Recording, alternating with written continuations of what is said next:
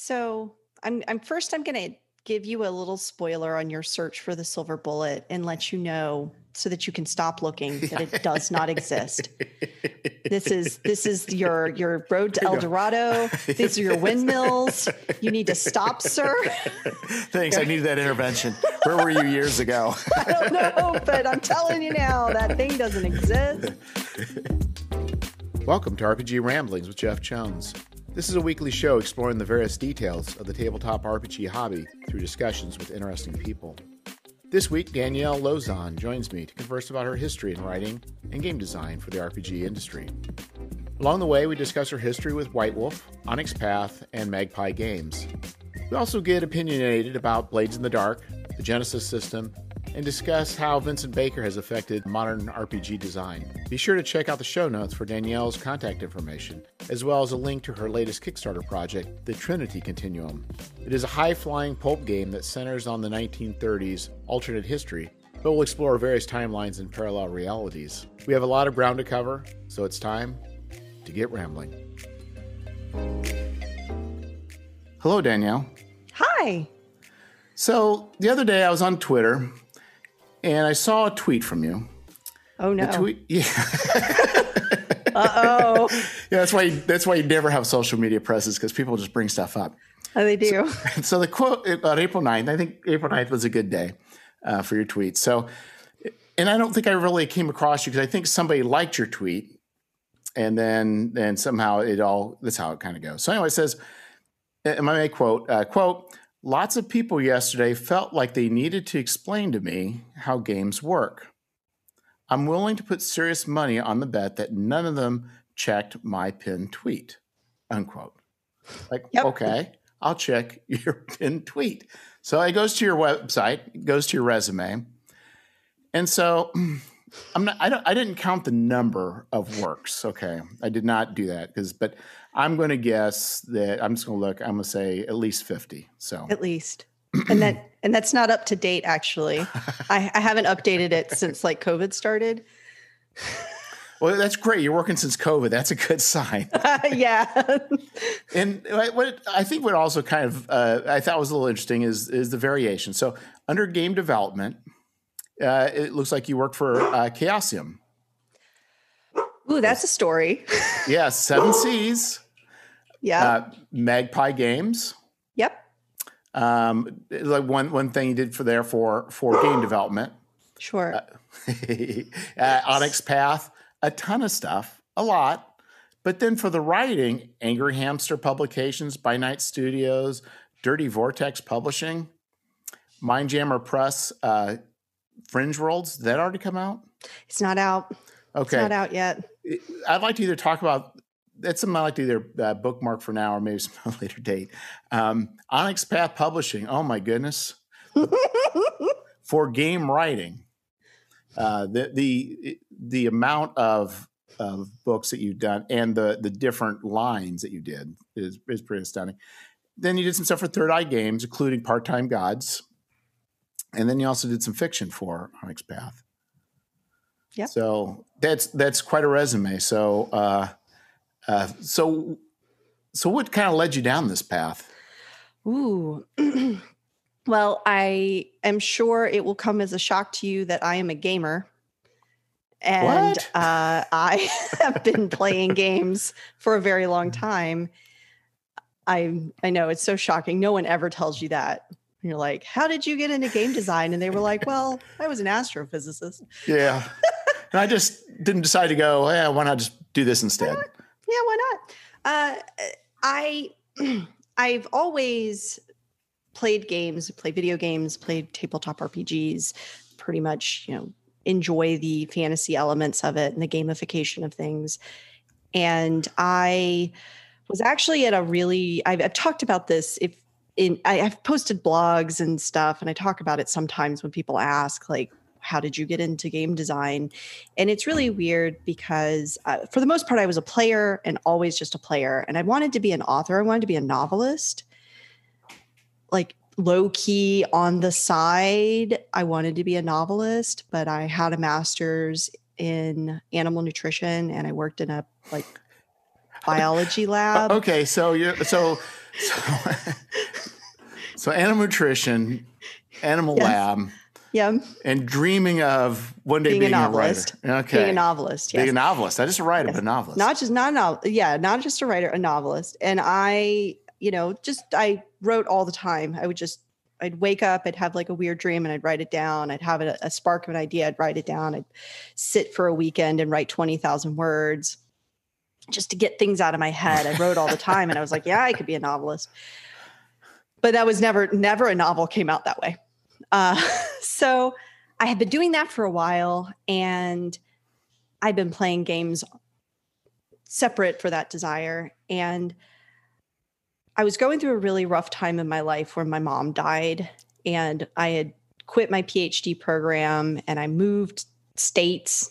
I moved like halfway across the country and I just didn't know what I wanted to do with myself anymore. So I was looking for a job and I was trying to figure out what to do. And at the time, my boyfriend who I was living with, it was supporting me, bless him, was looking around on LiveJournal. This is how long ago this was.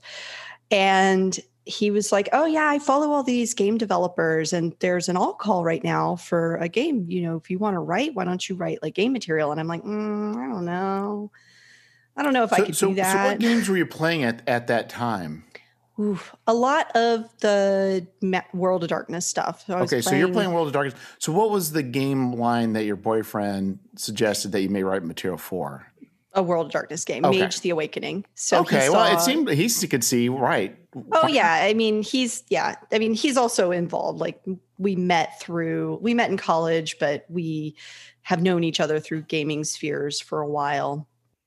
So he, you know, he also participates in games.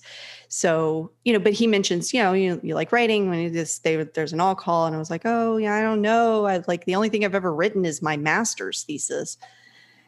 He was like, well, you won't know if you don't try. I'm like, okay, okay. So I, I put together a pitch and I do tell this developer, I'm like, I've never written anything but my master's thesis, not professionally, like that's been published, but I've, you know, I write a lot, but that's not really writing. So what was your master's thesis sense. on?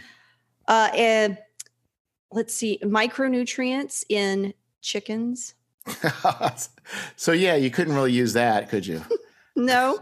So I had to make up some writing samples. Uh, so I just made some crap up and submitted it. And I was lucky that person was like, hey, I like your writing. And I was like, oh, okay, great. They hired me for a couple of projects back when C C P owned the White Wolf property um, and was publishing books. Throw so C C P stopped publishing books, and then about a year or two later, Onyx Path Publishing picked up the license to publish those books. Okay. So when I started, when I, when I did this, it was when C C P was still publishing books, and I worked on two projects, and then C C P stopped publishing books, and I found this out because I was like, oh, that was really fun. Hi, developer, I would like to maybe write for more books, and they were like, hi, author, you did a great job, but we're not publishing books anymore. So what books did you, the first two books that you you wrote for, what were those? My first two books were um, a Mage the Awakening. Um, oh man, it was a chronicler's guide. So it was like an alternate chronicle setting kind of guide, like super optional. Here's what this would look like if the world were X, Y, or Z, like just kind of off the wall type things. And then Uh, the Unbidden, I think it was called, which was a night horrors book, which is just an antagonist book for Mage the Awakening. So, you know, weird monster kind of book. Um, and so I, I wrote on both of those and, you know, very, I'd say small projects, maybe one of them was six thousand words. One of them was ten thousand words. And then I didn't hear back or anything. And, you know, I felt like I had done a good job, but you never know. And there's right. lots of imposter syndrome going on at all times, forever and ever.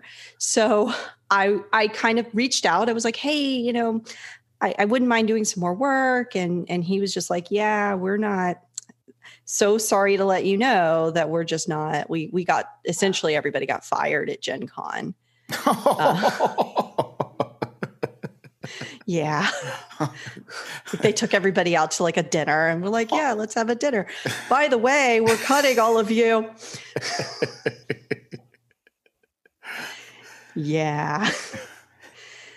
So, yeah, I mean, I'm that that kind of ended it for me for a, a short amount of time.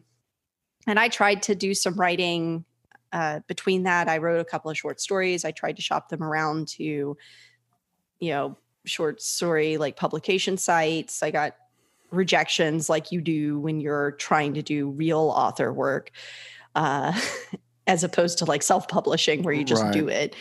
And I just kind of kept doing my lab job because that was making money. Yeah. And I eventually, that same person contacted me again a couple of years later and was like, hey, you know, I'm working with Onyx Path Publishing now. They're this new thing. They have licensing for this. Would you be interested in doing an unofficial second edition to the World of Darkness? Um, at the time was the what we dubbed the new World of Darkness. So not the older Vamp- Vampire the Masquerade or any of that stuff, but the... the instead like Vampire the Requiem era of of World of Darkness, um, where they had the the blue core book. And I was, oh yeah, that sounds great. I would love to actually start writing again. It's been two years. Uh, and so I did. And then after that, it just kind of work kept coming and I kept accepting projects. And eventually I started accepting enough projects to where I was like, hey, I think I can quit my day job and do this full time and be more productive and get a lot more fulfillment out of it. And so I did. And and then here I am. Wow. So you've also did the writing, but you're also, it shows game development. So, yes. So what, what was the transition from, I'm assuming you still do writing the normal, but, but what, what was the, the transition to game development? So that transition was, honestly, as simple as asking. Uh, you'll notice that most of my credits come from Honest Path Publishing, and I do have a really strong working relationship with that group. So I had written a bunch of stuff for them, and at the time, primarily for them. I hadn't really written for many other companies at that time yet. Most of my work was mostly internal, like one developer from that group would be like, I need a person, and I got recommended. And then somebody else recommended me to somebody else. And so I had worked with a couple of different developers on a couple of different game lines. And I kind of got a feel for the development process and, you know, the book creation process. And so I decided, you know, I I feel like I could do that. So I asked, like, hey, do y'all need more developers? Would you know, is that something I could get into? And they were like, yeah, sure. Let's, let's get you started. Let's get you, you know, there's some books in the pipeline that are waiting for developers to free up time, right? Yeah. Like they would be developed by X, Y, Z person, but those people are busy right now or have too much on their plate. So having another person develop is, is useful. And so uh, I got started on a book right away. And then It was very, it was very slow at first because there weren't a lot of, you know, these were ancillary projects. They were supplements. There was no like core book work or anything like that. I wasn't doing like actual game design so much as just developing a source book, which is a little different. So is that project management mainly? It's, that's one hundred percent all it is. I mean, there's some, there's some writing and design work that goes into development, but the core of it is project management. Essentially, I'm, as a developer, I hire authors, I give them an outline, I get them writing, I read through their stuff, give them direction on how to clean it up. I, I collate the cleaned up stuff, and then I hammer it into a form that looks like a cohesive book that was written by maybe, you know, one person as right. opposed to ten different people.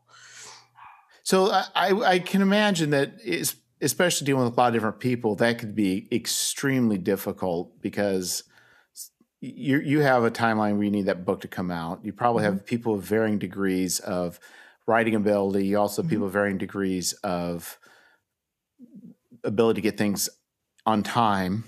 Yep. And I can imagine that's a, and, and you're probably...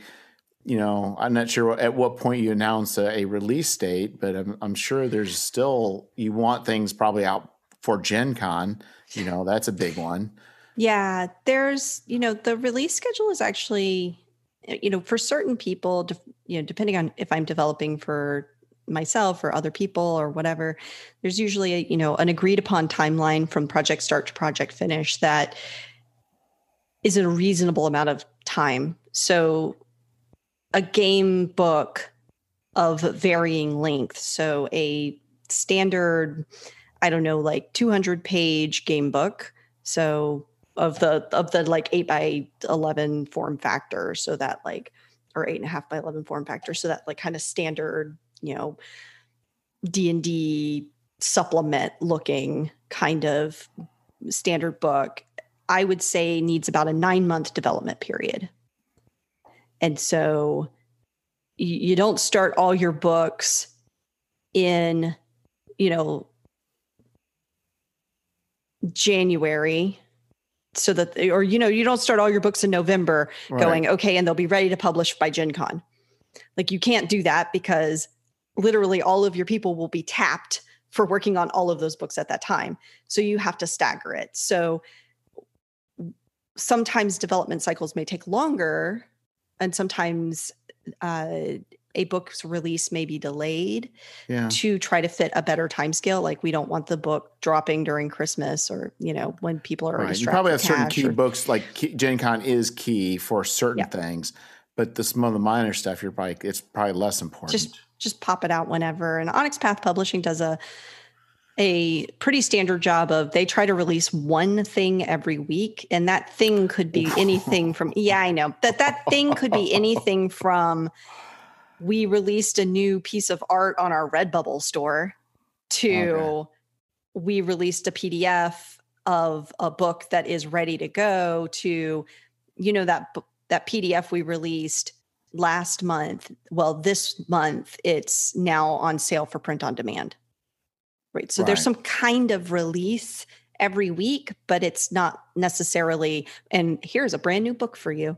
Yeah, but still, that that, that still takes a lot of thinking, coordination, and probably a, some hand-wringing at times. Like it's a beast. Yeah, there's, I mean, there's a reason why there's a there's a big team of, and mostly freelancers, but there's a big team of people who are coordinating and working together. Uh, and you know, I know that I have, you know, when I work for say like Magpie Games, those those time constraints are often not at even as the, as present as they are at Onyx Path Publishing. Uh, Magpie Games mostly publishes Powered by the Apocalypse games. Yep. Powered by the Apocalypse games really take not that long to write, but a long time to perfect. They they take rounds of playtesting and editing and making the moves just right and making getting the feel just right, and they they do. rounds of writing and editing and writing and editing and playtesting. And, you know, a game I work on this, that, you know, this year may not show up in the hands or even in Kickstarter or the hands of people for, you know, a year or two because of the way they do their, their development cycle. Yeah. Cause I was listening to, I think it's, it's two people that do the writing. Well, I mean, it's not two people, but it's, is it a husband wife team that owns Magpie or is it uh, our partners? They're partners. Okay, yeah, they're partners. They're not so, married. Okay, so um, the because I've heard them talk, and I think in some ways it seems counterintuitive because you think two D six moves, like what's the big deal? And and and these people have been doing Powered by the Apocalypse for a long. Well, not it's been out for a long, but it's pretty much as long as, as Powered by the Apocalypse has been out, they've been working on stuff. And I remember them talking about how much effort goes yeah. into.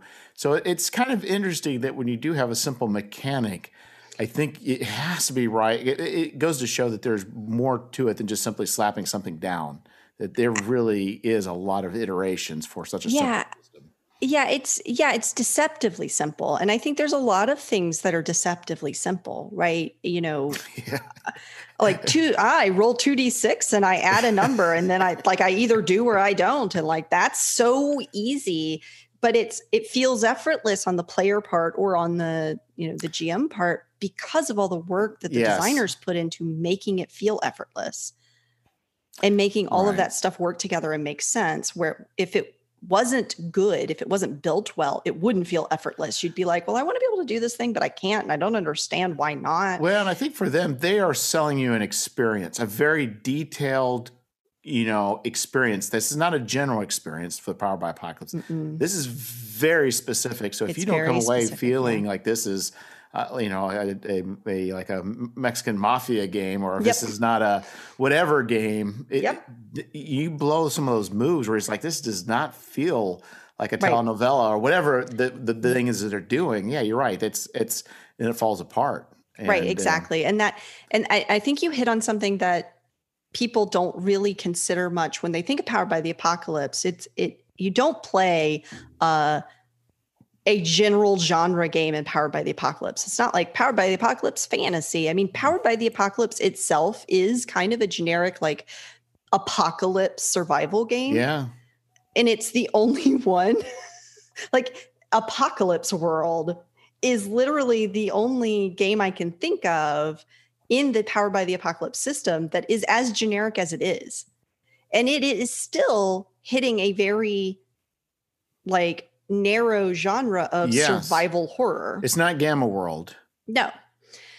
Uh, and it's interesting because, you know, when you're talking about, there is a very specific experience that Powered by the Apocalypse games are trying to evoke for you, whatever that game is supposed to, whatever that game is trying to do. It's always very narrow and tight. And the more narrow and tight you make it, the better that game is going to be. Right. You know, when I look at Masks: A New Generation, it's not a superhero game. Right. It is a teen superhero game. Right. And the moves lend itself to the knowledge that, like, when you try to make a move against an adult, you just aren't going to do a very good job. And teens aren't very good at persuading people to do stuff, so they don't even really have a move to do it with. And so it's evoking this, like, your teens who have teenage angst and teenage problems and teenage capability for solving your problems. Right. And a lot of good Powered by the Apocalypse games zone in on that really narrow focus and create that kind of experience. And, and I think you're right. You're, you're really building an experience out of the game more so than you're building a setting or a, or a playscape in which people can kind of set, you know, yes, you're telling these stories, but you're telling these stories around this very specific experience. Yeah. In fact, uh, the ma- I ended up buying that because the, I think I got hypnotized right from my Facebook uh, ad. I was like, twenty-four dollars postage paid. Okay. Okay. It's, it's a good game. Yeah. And I, I, it's just like anything else. There's so many games. I, so I played it once at a con and it was a lot mm-hmm. of fun. Mm-hmm. And, and, you, and the thing is, you're right. It's not a, it is not a, it is a, it is wrapped around. There's, there's a, a, a, a uh, like a paper wrapping around that's superhero, but that's not what it's about. It's, it's about, right. The conflicts, it's about dealing with adults. Yep. It's about all the hassles. It's really tailored for that, but it has fun mechanics for doing the superhero. But this isn't a, this is not Justice League or or mm-hmm. this is not the Avengers. This is not Spider-Man. This it's is Teen Titans. It's Teen Titans. Yes. And so anyway, it's and and so uh, and that has its own fun. And I think it, it like of course everybody needs to buy into that. But you know, I, I've been you know the, the part of the problem is I grew up. Well, I grew up, but. Uh, Champions was my my game of choice, mm-hmm. and I just absolutely love love the hero system, but I just don't have time for it. It's just too much. I don't even want to. I don't even want to burden anybody with it. So I've always been looking for this the superhero silver bullet game. You know, the one that will rule them all. And, and it's something hard, that's, man. It is. Oh boy! Because if you, if you played uh, the hero system, I haven't, but I've, I've heard about it. I mean, like. You know, it, the combat takes like, it might take an hour and a half, two hours, but you know, you can knock people through buildings. You could, I mean, it's all there. I mean, it's all there, but it's still, it's amazing amount of counting hexes and it, it's just ridiculous. Yep. It, there's a lot of ridiculousness. It, it's got the, uh, it's the nineties overabundance of, of details. Math. It just, yeah, it needs to be stripped out. It's a, yeah. It's a math game. It is. It I, is. I too played games when learning math. you, you know, it's it's like even like with um, because I remember we because we started with uh, well, it started a bit early on. We played Traveler. Have you ever played Traveler? I, again, no, but I, that's a game that I actually really want to play, even though I know it's like one of the, the more old school games. Oh, it's very, it's a, it's a pretty elegant, it's pretty elegant. I'll say it's, it's a very, still a very elegant game in a lot yeah. of ways, but you know, the original one, if you, you know, you do space combat, you were doing vectors. So, you know, we, we doing our calculations, angles. It's just like, this is crazy. You know, now I'm an older, it's like, I don't have time for that. It's like something simpler. So, but no, I, I, I uh, Mongoose actually doesn't do it too bad. You can actually pick up, if you want to play Traveler, it's called the Cepheus Engine. It's an mm-hmm. S R D basically of Traveler. Somebody oh, took okay, it out cool. and it's a, uh, Cepheus Engine is, um, it's, it's, it's not put out by the Traveler people, but everything in it is, is, is an S R D. It's, so it, yeah, sure. Yeah. I mean, there's a lot of games that I've ex- experienced by reading that I haven't had a chance to play. Like you say, there are so many games out there that like, oh, I'm familiar with that and I've read about it. I haven't had a chance to play so many games I would love to play. Yeah, and that's what I do for, that's why I love conventions, is just the experience of oh, yeah. a lot of things I've never, like like Vigil- Villains Vigilantes, never played it. So I got to play it a, a couple times at a convention. And yep. the guy that, that was running the game was absolutely nuts. And it was the funniest... funniest time I ever had. I laughed. I laughed so hard, my eyes hurt. Oh, I man, cried so hard. Yes. So, so anyway, uh, a tremendous amount of stuff. So game writing, uh, game development. So you've also so you worked with Magpie. You worked for Onyx Path. You've also worked, you said you worked for Chaosium. Oh yeah. So that's a story. Um, I actually never worked for Chaosium proper. I actually worked for John Wick Presents. Okay. But my work is now being sold and produced by Chaosium uh, because they picked up the license for seventh sea. So uh, I did, I was the, ooh, for about a year, was it about a year? Man, I don't even know. I worked for them about, for about two years and about a year of that, maybe not quite. I was the in, in-house line developer for seventh sea. Uh, so I was developing a lot of the, the supplements for the core second edition seventh sea book, and also kind of wrangling other developers and kind of just being the project manager and co- a little bit of the content developer. I mean, John clearly is, you know, was in charge of making sure the content was right. what he envisioned for seventh sea, but it had to make it through me before it could ever make it to John kind of thing. Uh, So, yeah. It, that, and that's been kind of, because I was never a seventh sea person, but I did follow, um, I think the different writers and different people were on. It, it does sound like a tremendous amount of work was put in to this to, that's where I'm looking for it, not, not to transfer the real world ickiness into, uh, that's where I'm, I'm trying to put it.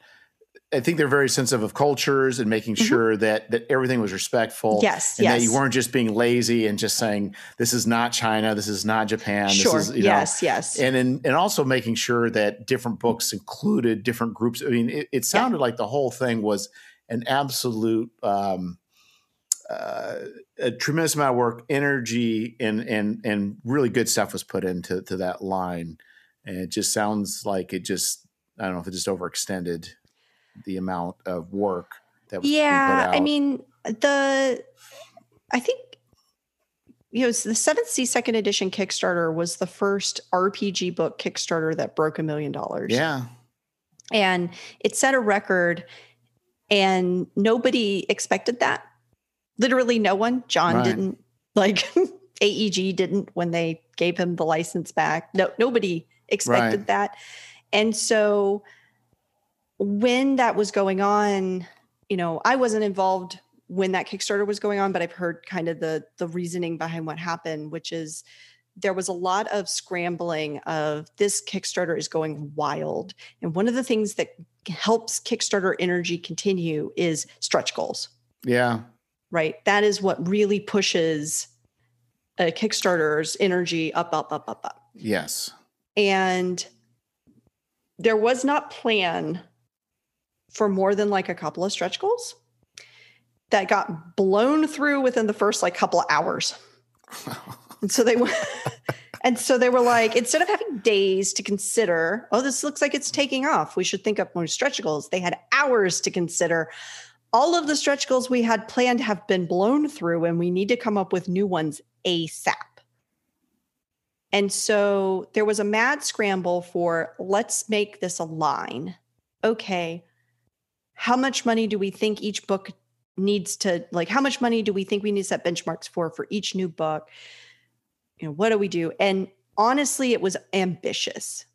And it was a snap judgment that was maybe not the best. Right. And so the decision to include all of these books as stretch goals and maps and a board game and a these tokens and this fate deck and this box of dice and this, you know, fancy this and all of these production things. And yes, we can do them all, but is this actually the right amount of money on, you know, additionally on the Kickstarter? Are we charging the right amount of money to to sell all these P D Fs slash all these core books plus shipping plus all this stuff, right? So it was a a lot of things that they didn't have a lot of time for analytics on, made a lot of decisions and made it really ambitious and maybe too ambitious. So, I got it. So as that ambition, which started up like really high up here, it could have sustained itself, managed properly. And I'm not saying there was mismanagement or anything. No, but when you but, have that right. amount of money and that amount of product that is riding on it, any small mistake gets compounded. Yeah, and there's variables too, I'm sure, with, you know, like the cost to produce the books could change, or, I mean, because you're talking over a long period of time, not just yep. me putting out my zine in a couple months. It's, no. it's you know, there's not much going to change. At least I hope right, not. yeah, yeah. You you price out printing, and then two months later, you're like, cool, this is my quote that you gave me for the printing that's, you know, good for six months. Yeah. Give it to me. But when it's, that's good for six months, and now it's next year. Right. And I say, oh, well, how much is printing now? And they're like, oh, it's gone up by this much. And you're just like, well, beans. So, yeah, it, there's so much. And there's so much accounted for. And, and then, you know, one of the things that John wanted to do was he wanted to make a real, like a game company out of John Wick yeah. Presents. Instead of just being John Wick, right, which it had been, he wanted to be, you know, John Wick Presents. And here's my team of people and my, you know, my, my developers who are in-house and my authors who are in-house. And that unfortunately costs money. Um, so it, it was a, you know, a, a pile of really high energy, really high ambition, and really high expectations. And then a couple of small mistakes can just have it all topple down, which is well, unfortunately kind of. Yeah. And I think, you know, if you look at what Wizards of the Coast has done with five E, they've been incredibly conservative in as far as what their output is. Yes. And it's because like, it's, well, I mean, you know, you look at like fourth edition didn't do that, right? Fourth edition had a book every couple of months. Yeah. And it suffered, in my opinion, from, well, fourth edition suffered from a lot of things. We could have an entire discussion about why fourth edition didn't maybe do as well as it should have. But I think the lessons that Wizards of the Coast learned from producing fourth edition and producing it the way they did is that taking a more measured approach to supplements was going to be better for them overall.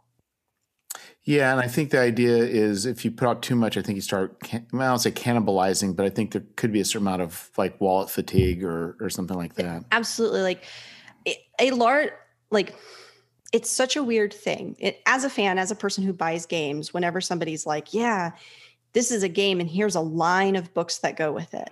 I am the greedy person who will be like, oh yes, give me every source book. Everything I can yeah. to to buy, and oh, a new book's come out and I'm going to buy it because I need to know this new information.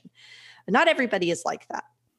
It, you usually sell a much smaller percent of books from core book to supplement, and every supplement you release after the after the core book, that number of sales diminishes, diminishes, diminishes. Yeah.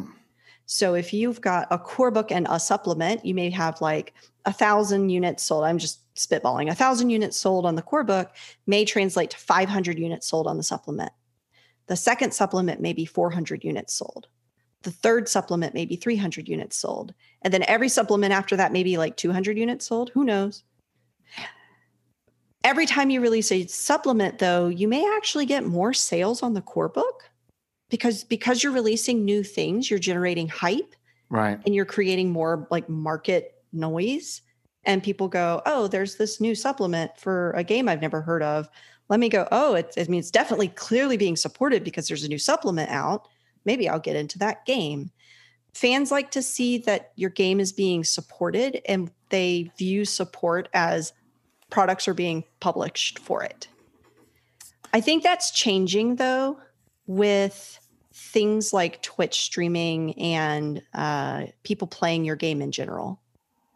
They give you have active gameplay support where, you know, you're supporting streamers who are playing your game or people are actively playing your game.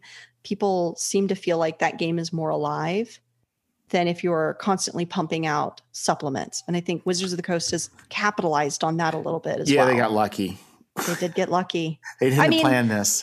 nah, they, I mean, you say they got lucky, but that's like, that's like saying that they were an overnight success, a, an overnight success, forty no, but, years in the making. No, but I mean, as far as the, all these uh, actual play people, they were, the actual play people were doing this for a long time, and that caught on fire. I mean, that's what I'm saying. They never said, you know, I think actual play is the way to go. It wasn't telling. No, it. I don't think so. I mean, they, they got lucky in the sense that somebody semi-famous decided that he was going to run a D and D game for some people and stream it. Who like some other semi-famous people, right? So people's right. favorite game voice actors are now playing a game, and now everybody's like, well, what are they playing? Yeah, and I the think they're playing I, that game is because that game is thirty years old and everyone knows about that game. Yeah, I think it still would have caught on. I still think it, it wasn't just one thing, but I mean, I, I'm but still the burning fire. The timing was just, I think, was just it, not that, that that Wizards had nothing to do with it, but I'm but the t- there was so much. It, it's kind of like with a lot of people that are successful. You know, it's both timing and preparation. And you know what I mean? It it, it all comes together. When yeah, I say they're I, lucky, it wasn't like completely lucky, but it was things started going. They're like, well, wait a minute. We need to, we need to, you know, start yeah, supporting well, this. Well, I mean, there's, so I, I've had this conversation with some of my, you know, other like developer friends or game designer friends of the, the concept of most of the time people who are making games are making, well, what we would consider adequate games. Right. This is this is a game that's adequate, probably even enjoyable, but it's not groundbreaking. It's not like it's not right. game, you know, redefining the games industry. Right. Right. Every now and then, though, somebody makes a game where they have caught lightning in a bottle. Right. But you don't catch lightning in a bottle on your first try. No. no. You can catch lightning in a bottle, but you're never going to do it on your first try. You're going to make a bunch of adequate games, and then suddenly you're going to catch on fire. Right. And and it's it's it's hit or miss on who does it. It's hit or miss on how long that takes. You know, I look at games like Blades in the Dark, where, you know, Blades in the Dark is was an overnight success. John Harper, ten-year overnight success. Like, the guy had been making games forever before this game. Right. But people didn't know his name. They didn't know, you know, what, oh, but now they know, oh, this game. Oh, yes, this is, there's a Forged in the Dark. There's whole communities around, you know, making games within it. The same with Apocalypse World, right? The the people who made that, um, oh my God, my brain has just lost me. Um, Vincent, Vincent Baker and Meggie, Meggie, Meg. I don't know, man, I'm just going to shut okay. up now. Cut that. Anyway, Apocalypse World, same thing, right? It was genre defining, and like it changed the way people thought about tabletop games and indie games in general. Yeah. What's interesting is I don't know that, because I've never played Apocalypse World, which is funny. And I would venture, I could be, I would, I'll venture a guess. I may be wrong. I'm guessing that the people who, who, piggybacked off of Apocalypse World probably has sold more than, yep. than Vincent Baker has. And and not, I just mean it, it, it's kind of interesting that he, his his explosion wasn't so much, I don't think, in the minds of the population in general, but key designers that just like, this blows my mind. And that's with, I think with Dungeon World that's followed it, had a huge success. Yep. It Dungeon just started, World. Yeah. And then like Avery Adler had Monster Hearts, which yeah. was a huge success. Yeah, that, I think that's what took took this game. I never played Monster Hearts, but they said, you know what, let's just take this dial to eleven in a direction nobody expects. And you're like, what? It works. This works doing this. Mm-hmm. Exactly. And then everybody, everybody's mind blew up. And then. Mm-hmm. Yeah, I think that, yeah, like that kind of advent of like it caught on fire. And I think, I think, you know, like I haven't spent a lot of time in the O S R community, but I think the O S R community had similar t- like advents in that way of somebody going like, remember when, you know, math was cool? And I hate to say it like that, right? Because they're like, but the, all the math part of it was bad. What if we made those like really kind of old school games, but like made better math, right? Exactly. And made the and made the game actually fun and playable. And somebody was like, "Oh, you could do that." Well, I think the key part, and I can't remember who put it out or what the product was, but somebody put out a product that was a D and D clone. Mm-hmm. Wizard says, "We'll sue you," and the guy says, "I'm a lawyer. Go ahead." And yep. stood up to him. And people are like, whoa. Then that stuff started. Then somebody, it came out, it was like an S R D of sorts. It yep. wasn't a system. And then all of a sudden, that was, I think, the moment when people said, you know what? Like you said, I love second edition, but I don't like this. Or I love whichever box, but I didn't like this. Mm-hmm. And, uh, but that was, a, that was the moment where all of a sudden, you know, Zeus was not able to throw a lightning strike against. Right. Yeah. Like, oh wait, you mean you mean you can't actually copyright how dice roll? Yeah. Whoa. Like, I mean, but but when you think about it, we we're kind of sold on the the idea, like it up until, you know, that advent, we were kind of sold on the idea that you could, especially because D and D third edition sold us on that. You know, they had this D twenty system which had an open gaming license. Yeah. And the the the The presence of an open gaming license implies that there are closed gaming licenses, that is mechanics that are behind gates that you cannot utilize those mechanics in any game without asking the game mechanic creator. But the truth of that matter is you can't call it that system name. Right. But you don't get to decide that if I roll two d six and say that that's, you know, a seven is a success, like Craps doesn't own that. Right. Exactly. Nobody owns that. And so anybody can use that as a randomization. Yeah. And I think thing. that's where, where Vincent, it kind of, I don't say changed things, but I think at that moment, I mean, he was like, yeah, go ahead. Like, I'm encouraging you. Yeah. In fact, you could take my name, my, my logo, and put it on your game. And I'm not even going to police whether it truly is what I consider a, a Powered by the Apocalypse. If you think it is and you want to put that logo on her, by all means, go ahead, which I think was just a, an amazing and generous, even though he may, you know, I don't think he necessarily gave anything away that he wasn't already giving away other than his approval, in a sense, to, sure. to, to play with to play with his tools. Yeah, but I mean, everybody knows his name. Everybody. Everybody knows his name. So, I mean, what did he really give away except for all that free marketing? Yes. And I don't know, you know, maybe he has. I don't know that he's actually ever fully capitalized on it. I don't know. But anyway, but anyway, but everybody respects him. And, and mm-hmm. he's gained a lot of, of, of, um, that's what I'm looking for. Um, you know, kind of like the, he'll be remembered for, for generations. I mean, it's, it's yeah. that kind of Ernie Gygax level. Of, of, I mean, at that level, but I mean, as far as sure. like, yeah, he fathered a, the, a lot of the stuff that we're doing. And I think, I think what we're going to start seeing too is, you know, things just start mashing together is what's with all these systems and, and iterations and cross-pollination. Um, well, yeah. And I think I've seen, a, I'm seeing a lot more of that from games that have a system that is a little more open to playing with, mm-hmm. where people are putting out systems, like, you know, there's the, um, the Mutant Year Zero system That's that it. Free League has put out. It's There's, not overly different from Blades in the Dark. Not. But it is. It is in key ways, though. No, it, you're right. I'm not saying that, that they're, they're, they're the same, but it's like you start looking at stuff and it's like, yeah, you can start seeing like there's a common D N A Yep. with a lot of this stuff. And in fact, if you look at the Free League stuff, they're putting stuff in some of their other games that are they're pulling from two D six Traveler. Mm-hmm. I mean, yes.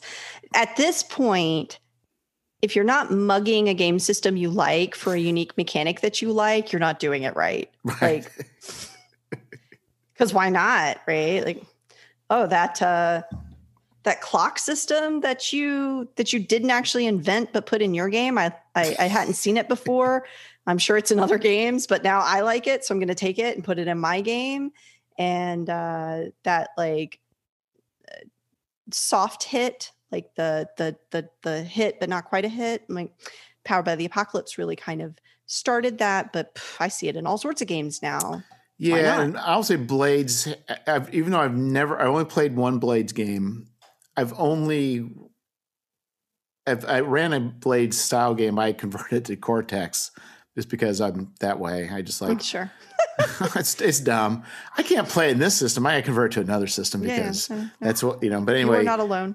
But it, I will say that game has been incredibly influential in the way I think about things. It's it's interesting to me how influential it is. I have some, sometimes I have conversations about it in particular, that it's such a great game. It's a really good game. It's really well designed to do the thing that it wants to do. Yep. It is so good at that.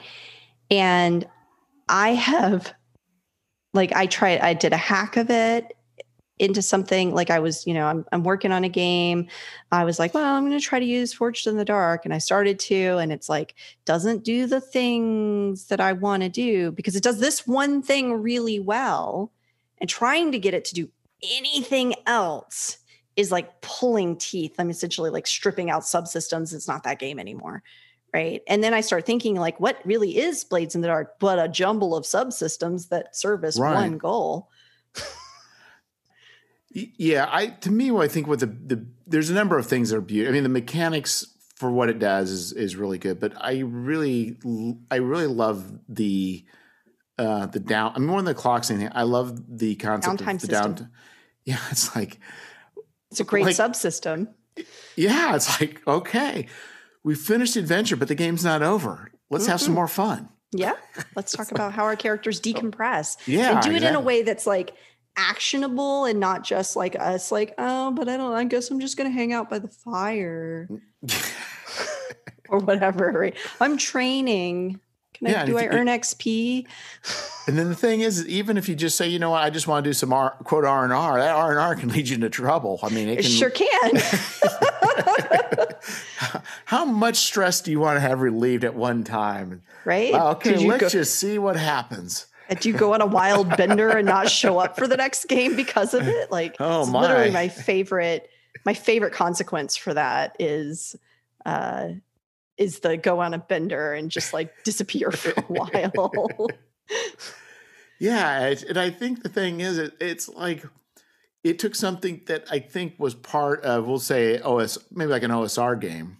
Sure. You know, kind of like what do you do afterwards? And, you know, I think the idea was, okay, you go and you, you know, you go spend your money or you go do mm-hmm. this or get healed up. But, you know, it took all those things. As in, I think the other thing that's, that's kind of interesting is um, the, because the way money is handled too, because money equals weight. Mm-hmm. Money can be used to do things, mm-hmm. but you also don't need money to buy things because your downtime activity, you can sacrifice the downtime activity to work on a project. Yep. It's like, what a wonderful use of money. It's It can be used for things other than, than buying things, yep. but you can also buy things without you spending money. Yep.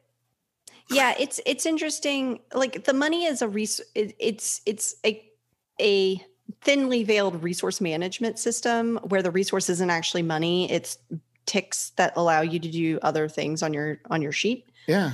Um, so it's, you know, the resource management of, oh, you have coin, you can spend coin to get diff- get more downtime actions or to get better results on your downtime actions, or here's this resource, here's how you manage it. Here's your, you know, coin spenders on, on, on the different sheets. Yeah. Right. So you it's didn't... not like gold for items, which is traditionally what people think of money yep. for. You could call coin like literally anything else, and it would still function the same because it's actually just a resource management tool and not actually like it's functionally not really money. It's just a. But the thing is, what I think I'm fascinating is is it takes weight, mm-hmm. and then you have to make decisions based on that. Yep. Because so, like for instance, what I did is I I did a, a zine called Scoundrels where I basically um, it's for doing sci mainly modern sci-fi. Um, Uh, games, uh, doing heists and different things like that. It's not a game system. It's just actually meant to augment another existing sure. system. But a lot of the influence is from Blades in the Dark. But also looked at how would you convert to Blades in the Dark.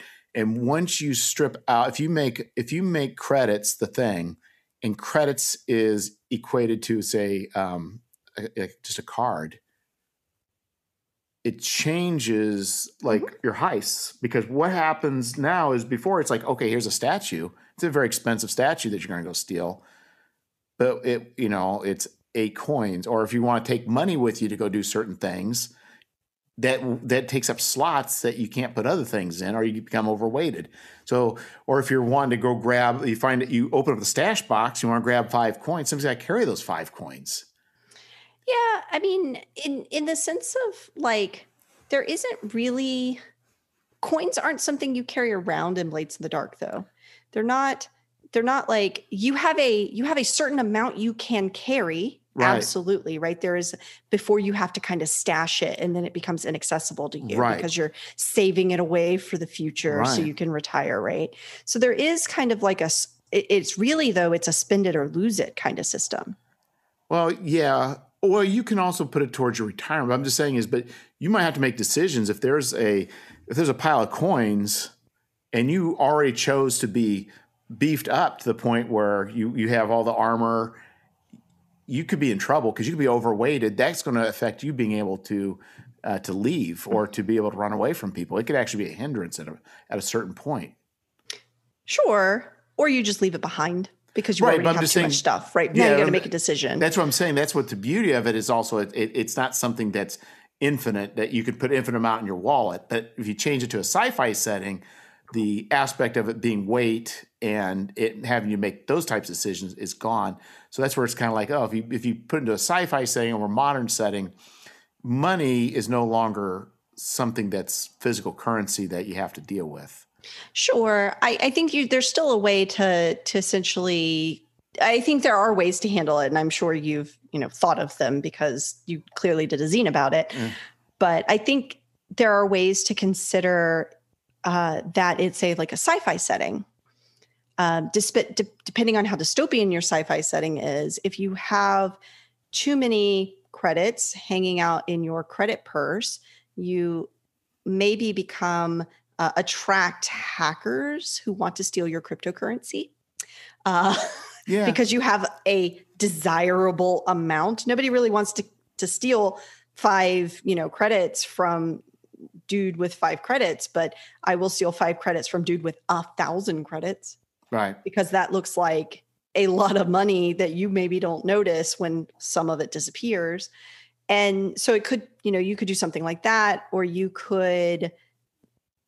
Where is all this money coming from? Government oversight, like, right, where they're right. like, oh, where did, you know, taxes are due? We want yeah, our I cut. Think even for the point where you have to make decisions is just maybe the heists are never about money. Maybe the heists are about physical objects. Physical objects. Yeah, I like that better where you get a reward that is money or credits or expendable resource, but the heist or the the thing you're stealing or the thing you're target is is always like a person or a thing. Yeah. Something like you're smuggling someone or something, or you're stealing something. Because that can create more of a complication. It does, because it's like, oh, what do you got there with your, like, you've got like a giant bronze statue under yeah. your arm, like, oh, this thing is just a milkshake.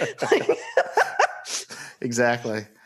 Yeah. So anyway, I just find that I just find that whole thing. It, but it, but it goes to show that if you start you start doing even certain tweaks with certain systems, there's yep. implications that there's that so can many. start happening. And you don't necessarily see that going in, but you think, okay, you know, money's tied in multiple ways, and if you start changing it too much, yep. the whole system just starts to fall apart. Right. It's it's actually hacking someone else's system that hasn't been stripped down of its like setting elements, that has been like put down to its core components. Like if I want to hack hack something into, say, Genesys. Okay. There's a book. There's a Genesys book. Yes. Right? And they have stripped out setting stuff. Star Wars. We did Star Wars yeah. was the original. Like, okay, we've created this Genesys system, and then I want to put things into Genesys, and I have got this Genesys book, and it's nicely laid out, and all of the setting stuff has been stripped away. And now it's kind of giving me nice, good guidelines on how to put my own game system into that and how to utilize the dice properly and things like that. But if I were just going to take Star Wars and make a hack of the Star Wars Genesys system into, you know, some fantasy game or some, you know, my own knockoff Star Wars, I now have to think of all the implications of how do I remove the setting elements that are setting specific subsystems? Like, what is a setting specific subsystem versus a subsystem that the engine absolutely needs and is necessary to run properly? And identifying those is work. Knowing, like, and often when you create a game that is like setting intense already, you as the designer don't necessarily know which is which, until you right. do the work to be like, well, this subsystem is really servicing the setting, and I could remove everything about smuggling from the Genesys system, and it's still the Genesys system or right. whatever, right? And so it is it, it, hacking a game from nothing that doesn't already have itself stripped down to bare bones is really difficult because of what you said, like untangling all of the subsystems and how they're integrated with one another can become a miasma. Well, right. And because I think, again, with, uh, you know, with Blades in the Dark, it was, it's, it's not as so much a direct experience like with the, uh, like we talked about with the uh, Powered by the Apocalypse, but that, spe- that setting is so specific. It's very specific. And it, and, and I, I mean, you know, like, you know, the thing I was thinking about too, it's like, you know, they've got that, they got the, uh, that ghost field that surrounds the city. Mm-hmm. Well, what's that fair for? Keep you in the city. Mm-hmm. Okay. There's no, there's no, you, you could, he says you could, and there's some things, but, but in general, you're in the city. You're and in that, the city. That's what's a problem with, uh, with sometimes with these adventures is, uh, you know, if you're in Star Wars, you just fly off, or yeah, if you're, you're jet you, setting. Yeah, yeah, you leave this. It's like you can leave the city, but the idea is that you cannot leave the city, and you are going to have to deal with all the fallout that you cause. Yep. You're it also going to get the you. reward of stuff, but you are going to have to face the consequences because yep. there's fallout from every action you make. There's no action you can take in Blades in the Dark that will not result in something negative happening that you're going to yep. have to deal with. Yeah, some you're you're going to step on when helping one faction, you're going to step on some other faction's toes. Yes. When stealing something, you stole it from somebody. yeah. You know, you can't do a thing without it creating ripples. And I like that, right? But that's again, that's all the subsystems in Blades in the Dark are very narrowly pointing at this very specific gameplay that you're playing when you play Blades in the Dark. Yeah. And it's all in service. Every subsystem is in service to that. Like, you are criminals, you are, you are doing criminal activities, right. and you must suffer the consequences of your criminal activities. Exactly. Or do stuff to re- reduce the heat of your criminal activities. Yes. Right. And, and that is when you try to be, you know, Jedi Knights, you can't. Which is why, you know, the the scum and villainy is about the smuggler aspect of the space opera and not about the, you know, the Republic, you know, fighting against right. the Empire aspect of it, because it doesn't actually do that very well. Well, yeah, know they how to the, do that. Because they had the, was it the uh, obligation is one of the, like, the key mechanics that they put into place mm-hmm. in the first one. Where I think they can't remember what the, the one for the when you play the uh, Alliance. I can't remember what the There's a different mechanic for that, mm-hmm. for your character. So, okay, let's – so I don't get to talk Genesys much with people. Okay, I got I got some strong opinions. Oh, no, okay. Yeah, yeah. So I, I also have strong opinions, so let's see if they match. So let me let me just say um, I'm – so I came from, you know, mentioned the hero system.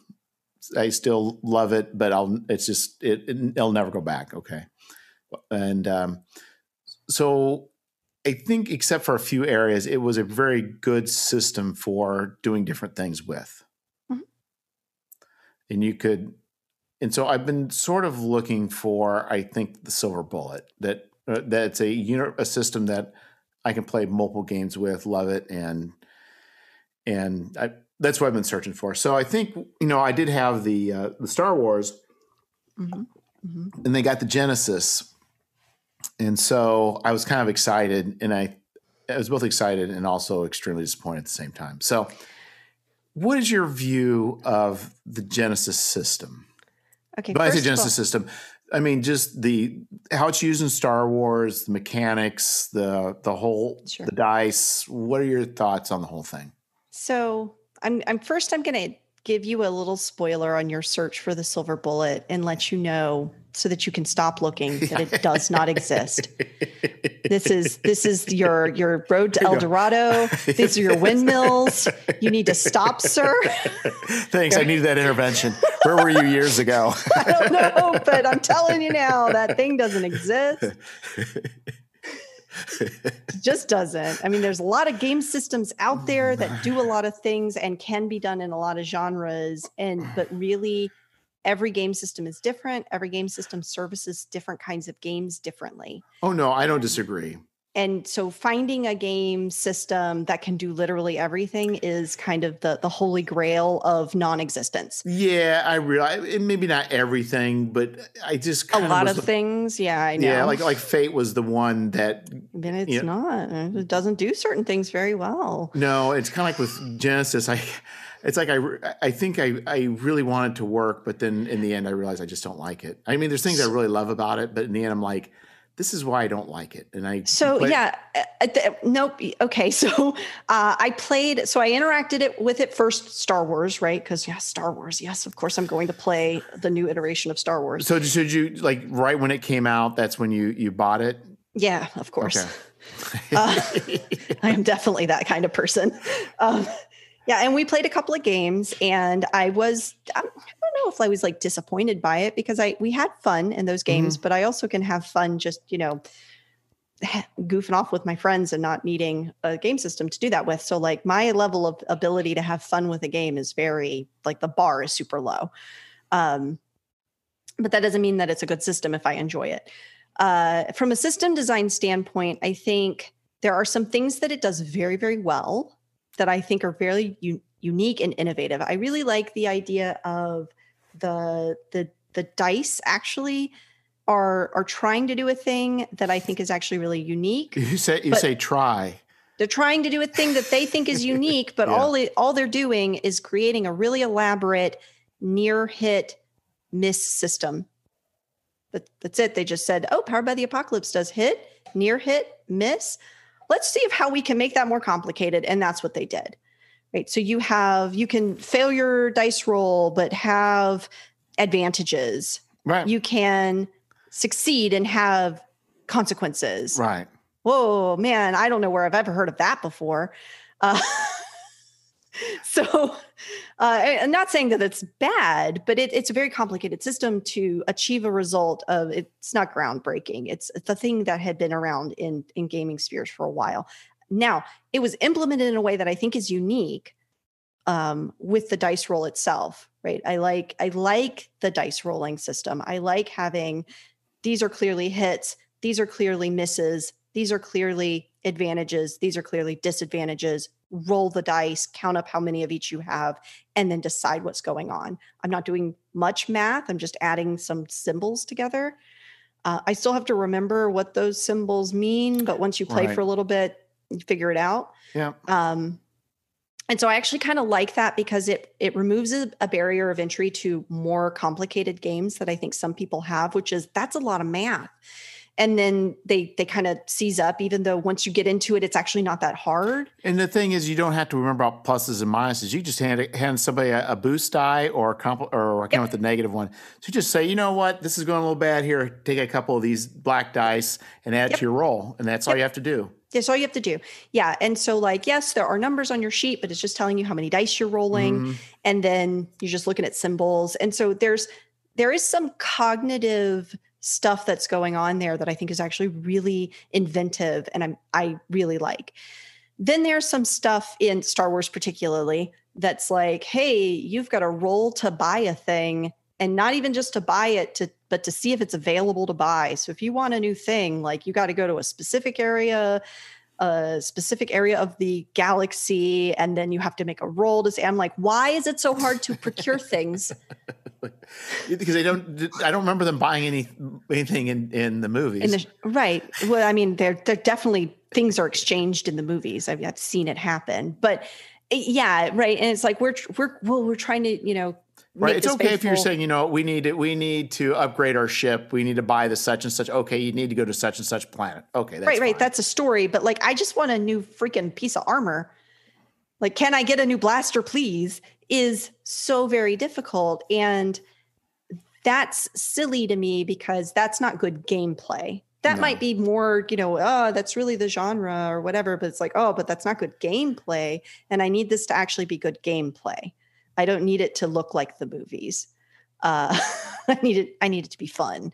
I, so, um, so to me, you know, kind of talking about the, I think Genesys, as far as the movies goes, I think it supports Rogue One style of feel. Yep, it does. Absolutely. But it is not, uh, but not New Hope. No, it's uh, it definitely more advent, like space adventure and less space opera. Absolutely. A hundred percent. I agree. And it's interesting to me because the Genesys system that is pulled away from the Star Wars system looks very different from the Star Wars system itself, right? When you read through the Genesys book, you're like, oh, they pulled out all these subsystems. Yeah. Because those subsystems were in service to what you just described. And the thing you learn when you look at the Genesys system is, is a big old core book of like, how to, you know, here's magic or how to do this or how to do that or how to design yeah. powers and things like that. It's really just a bunch of subsystems. It's all it is, and how you put them together. And if I, like, I haven't designed anything in Genesys, and I probably wouldn't ever, but what I would do is I would take my Genesys book, which I own, and, and go, mm, what's their subsystem for determining how their, like, what their hits mean? Right? Like, what's the gradation between one advantage and two advantage and three advantage, and adapt that to something that I'm already doing that has a success or an advantage style system where like extra successes can be used for stunts or right. things like that. Like in Mutant Year Zero, you exactly. know, every, t- every, every additional six you get, you get to do something with it. Right. Oh, okay. Well, how do they, how do they do that? Well, how does Genesys do that? Hmm, you know, which, which do I like better? That that kind of thing, right? So to, to me, with the thing of, so I love the dice mechanic. I think that was great. Mm-hmm. But to me, it, it, I, I, even, I don't even mind the, the two axis and even kind of putting on the G M to kind of figure out how to do it. But what I really thought killed the game flow was there's a sheet of how to spend. Yep. And at that moment, you roll it. Everybody's looking at that sheet and spending three minutes to figure out how they want to spend their advantage or the other person's disadvantage. It's like, this is dumb. Yeah, it is. It's intensive in a different kind of way because it's like everybody's playing a wizard in D and D. Everybody. Like, let's find yeah. the most complicated class in D and D that needs to spend like ten minutes going, what's the situation? yes. Okay, now that I know what the situation is, what spell do I have? Did I memorize that spell? I did. I mem- I know all of these spells. Okay, well, which one? Okay, pouring through. Like, it's it's that level of complication, yeah. right? But everybody's playing one. Yes. Like, the the all-black mage party is not actually necessarily fun to play because it takes a long time. Not that it's not fun to get cool effects and get big effects because you have lots of advantage in, in, in these games. Like, that is fun, but the what do I do with this advantage? And because the magic systems, all of the magic systems slash doing stuff systems utilize that subsystem of you roll advantage, you get these uh, you get these results, right? And the the results give you uh, give you, you know, how many advantages did you get determines what kind of effect you can create. And that's actually kind of hard to parse. It is. Where I don't know if you've looked at L five R. No. Okay, so L five R uses a modified Genesys system. It is not Genesys because it mo- it. So, are you familiar with L five R before Fantasy Flight picked it up? No, all? I've never played it. I understand in general what it is. Okay, so it used a D ten roll and keep system. So you had a you know attribute plus skill. It was aspect plus skill.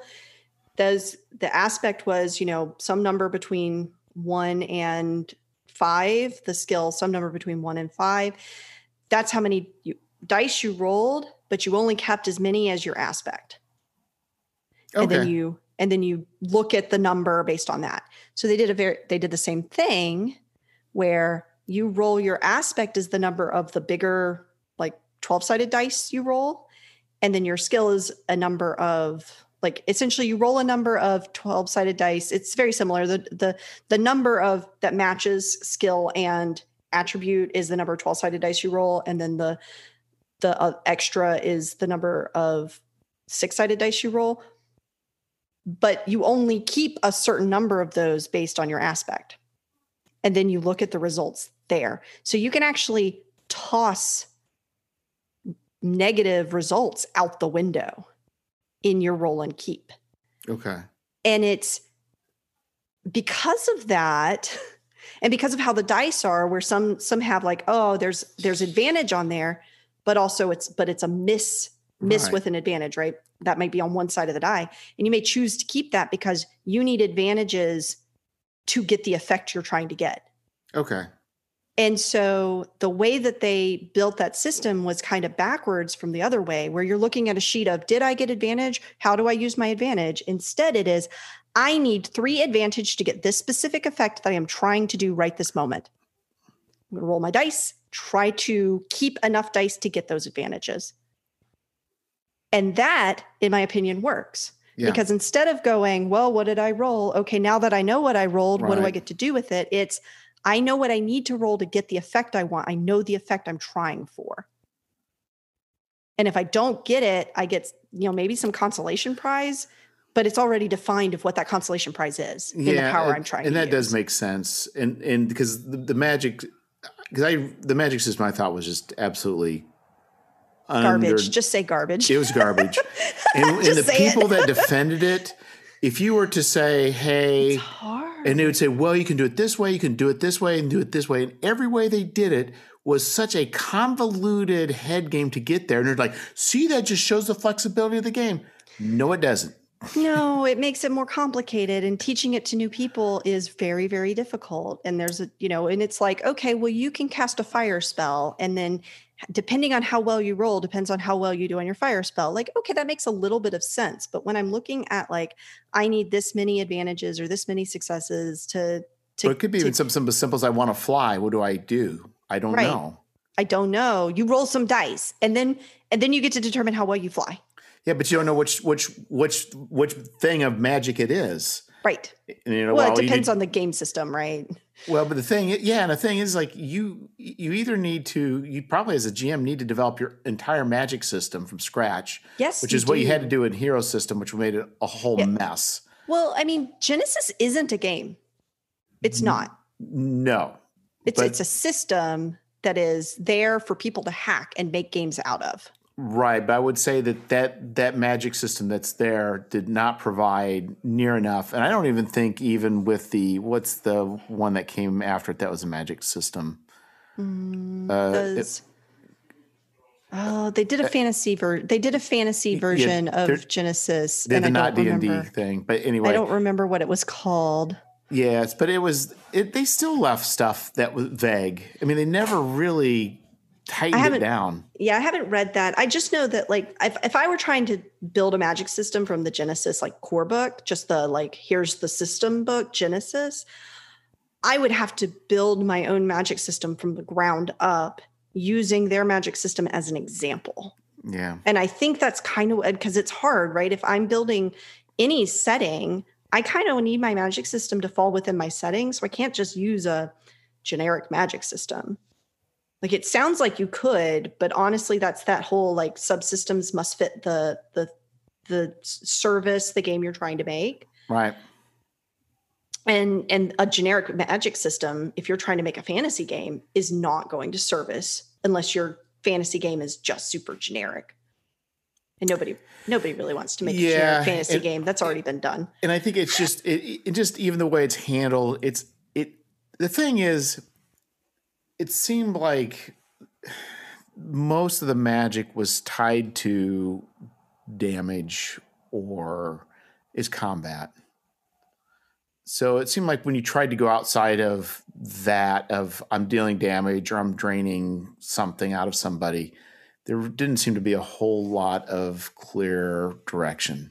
Like, oh yeah, we can show you how to do a fire, you know, shoot fire. Well, that's the least interesting thing. I mean, I would go as far as to say that Genesys, as you said, it's it, like handles Rogue One very well. It's an action-oriented game, and it's it is oriented more towards a combat style game than it is towards any other style of game. Yeah. I'm not saying it can't handle social interactions, because it, it can, and they hand and, and it's social interactions happen the exact same way combat actions do. So, so it, it, those exist in its sphere, but the subsystems aren't as developed for, you know, you know, what do I want my magic to do? That's like, uh, investigating a mystery, right? If I want my magic to help me, uh, right. reveal invisible things, or, you know, in, solve mysteries, or, you know, play a game of Clue, Genesys is not the game I would go to. I want to talk to his dead body. I have the spell that I can talk to. I can talk to the dead. Yeah. How's that work? I don't know. You roll some dice and then you see how long you can talk to him, I guess. I mean, that's how I would do it. But, you know, it, it takes some thought, and it would take a lot of, you know, a, a lot of finagling to get it there when you could just be playing Gumshoe. Exactly. And and I did get the Android uh, book, and I need to go back to that. I have that, that too, the Beanstalk one. Yeah, it's like, I think I could, I think I'd play that one. I think I might run that one. The Star I, Wars, I, I just, it just, it, it, it just, I, we tried it multiple times. Just give me the Saga system. I just, I, I think every prob- day of my life. Yeah, I think the problem also is, the adventures, I think, are all just garbage that I've ever seen. Like, this well, that's not their fault. Garbage. That's the, not the no, game's the, fault. the, the adventures? No, yeah. the, not the adventurers, but the adventures that they put out. Like, the, oh, did they? Oh, the one with uh, what was that first one? I I don't know that I got any adventure books. Oh. I don't tend to buy adventure books. It's just I'm, like, oh my goodness! There's the very first one, audience. Beyond the. I think it was Beyond the Rim. It's just like no maps, no mm. way of handling it. And it was just very obscure. And it's like, mm. okay, you're in this big ship, but they don't really tell you how to handle the big ship. And it's, it, it just, it just seemed like such a throw. And I've seen other ones. I'm like, these just aren't very good adventures. And it's just like, that's rough. Yeah. I, adventure writing is hard though. Let me tell you. Like well, having yeah, written a few it, adventures, but the guy who wrote it says has been doing it for, for decades. I mean, this is not this. I'm not going to blame it on him, because the same could have been the same thing that happened with uh, with Steve Winter and um, uh, Cobalt Press guy when they did the first uh, D and D adventure with the dragons mm. for five E, the very first one, and they the, the rules weren't even. weren't even fully baked yet, and they're writing adventures. Trying to write an adventure yeah, for and it's just it. Like, yeah. yeah, it's like, it's like, it's like. That's, yeah, that's sometimes rough when you're trying to like, oh, we need to get the, we need to get an adventure out at, around the same time as, uh, you know, we want be able to, people to be able to play this game, like right out the gate when you have an adventure ready. Yeah, like definitely, definitely had that problem before. and, and so like, because I've been, uh, a friend recommended. I didn't really care for it when I first saw it, but then I actually bought as uh, Forbidden Lands hmm. uh, by Free League. Okay, I haven't I haven't played it or seen it. So. Oh my goodness! It uses the Mutant Year Zero okay. engine, or the, the Year Zero engine. Sure. Yeah, but, I call uh, it Mutant Year Zero. Everybody knows. Yeah. But uh, I really hate the layout. I hate the design. I hate the layout. But my goodness, it. Um, do you ever play uh, Rollmaster? I have not played it, but I am familiar with it. Okay, so it's like I think it's a spiritual. Um, yeah, successor to that because it's like okay. they have the the, the critical table. Uh-huh. But the critical tables aren't nuts. It's a it's a D sixty-six table. Okay, but, okay. But the thing is, going back to what you were saying with Mutant Year Zero, is you also have you you roll and you get more ones. You can spend those ones different ways. There's yep. not a thousand options, but there's a few options. Yep. You got combat maneuvers that are very cool that you can do mm-hmm. instead of just. So you have like two things you can do. You don't have to do them all at one time, but you might want to save a parry for in case you get. Hit and you can yep. you have choices and and it's it, it like takes like D and D where it has like the your action and reaction and it put a fast action, slow action, and if if you get um attacked before you get a chance to go, you can still spend those actions defensively. Sure. And if you attack, you could use your fast action to to, to augment what you're doing, or you could save it in case you need to parry. Sure. So, so there's a lot of choices, but it's not like mine. It's not like pull out the spells. I got, yeah, it's not. There's not so many choices that it's overwhelming. That's actually a hard thing to balance in yes. game design is here are enough options to where you feel like each thing is unique. And here are too many options. And now you're overwhelmed with options. It's and hard. The, the thing is I love as a G M for the Year Zero uh, style is – Uh, is is a, is an inherent push or luck mechanic. Yes. Because you, you are set up to not f- succeed very often on your first yes. roll. Yes. The Year Zero system is set up to in, in to have you fail more often than not. But and to you, push your luck and to... Right. To get you to push your luck. Yep. And that's going to complicate your life. Yes. Yes. You could just fail your roll, or you could push your luck and get a little complication and, and then probably succeed and do what you want to do. What do you think? Oh. And I actually really like that, which is why when Tales from the Loop came out and I was like, oh, there's a kid, a, a game about kids running around in like kid places, but it's using the same system. And I was like, how? And then I read it and I was like, oh, okay, this is actually more forgiving. Yes. Because being a young kid gives you plot armor and it's literally written into the system that kids can't die. Like right. that's never going to happen. And all of the like injury or, or, or stuff you, you, you suffer are like skint knees and bruised egos. Right. Right.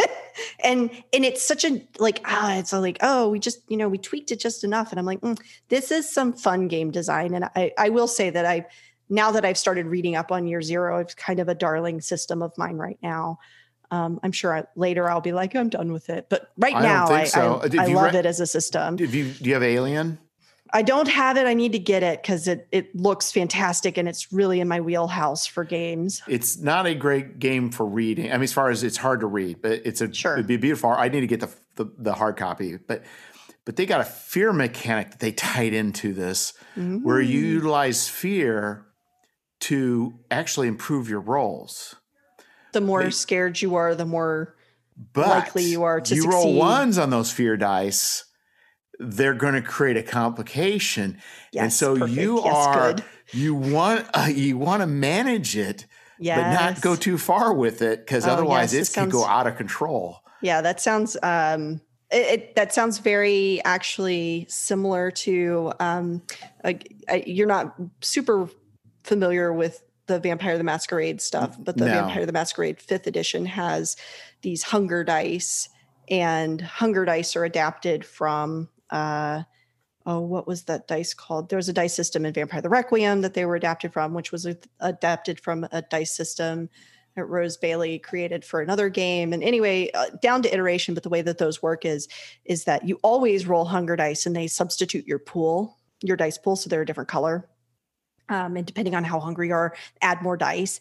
And if you get a certain result with on the hunger dice that are showing, so the more there are, the more likely you are to get a one or yeah. this result, then that causes complications in your life. So you need to kind of manage how many of these dice you have in your pool, but you can't right. get rid of them always forever because you're hungry vampires.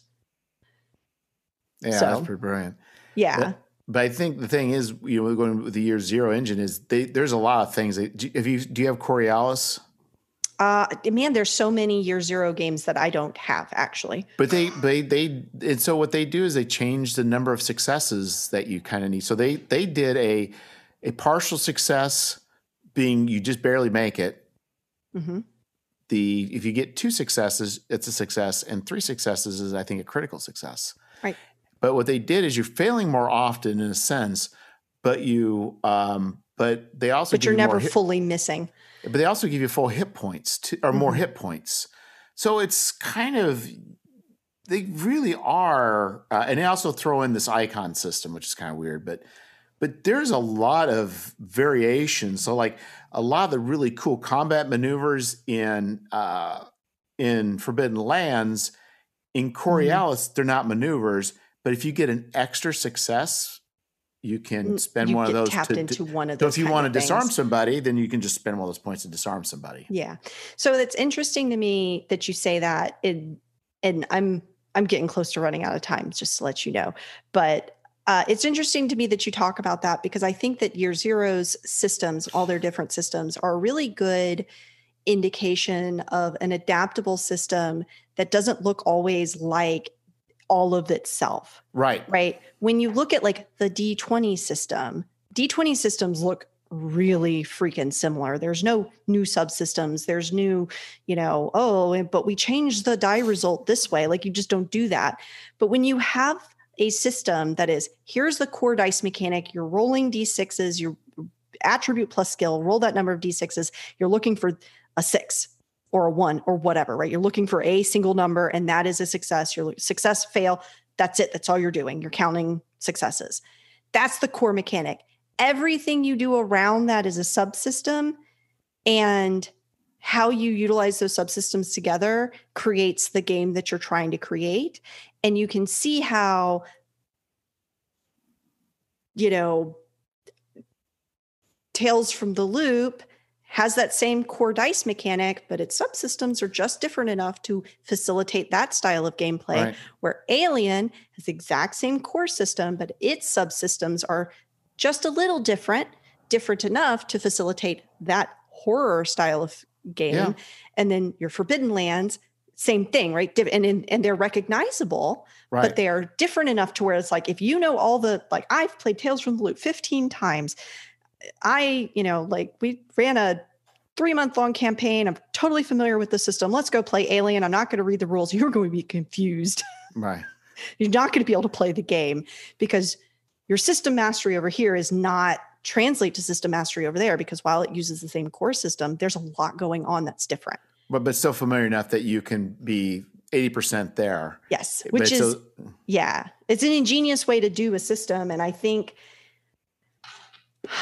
I think it's a, a, like Powered by the Apocalypse is a very similar, like when you hear Powered by the Apocalypse games, you're like, oh, two D six and moves. But the way they look are often very different.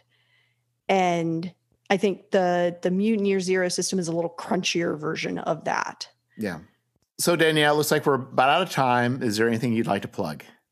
Uh, yes, actually. Uh, I have a game on Kickstarter right now that is ending um, in a few days, probably on Wednesday or Thursday of, of the coming week. Okay. That is uh, Trinity Continuum Adventure. It is a pulp action game set in the nineteen thirties where you play um, kind of pulp action heroes, so Doc Savage style characters or Indiana Jones style characters.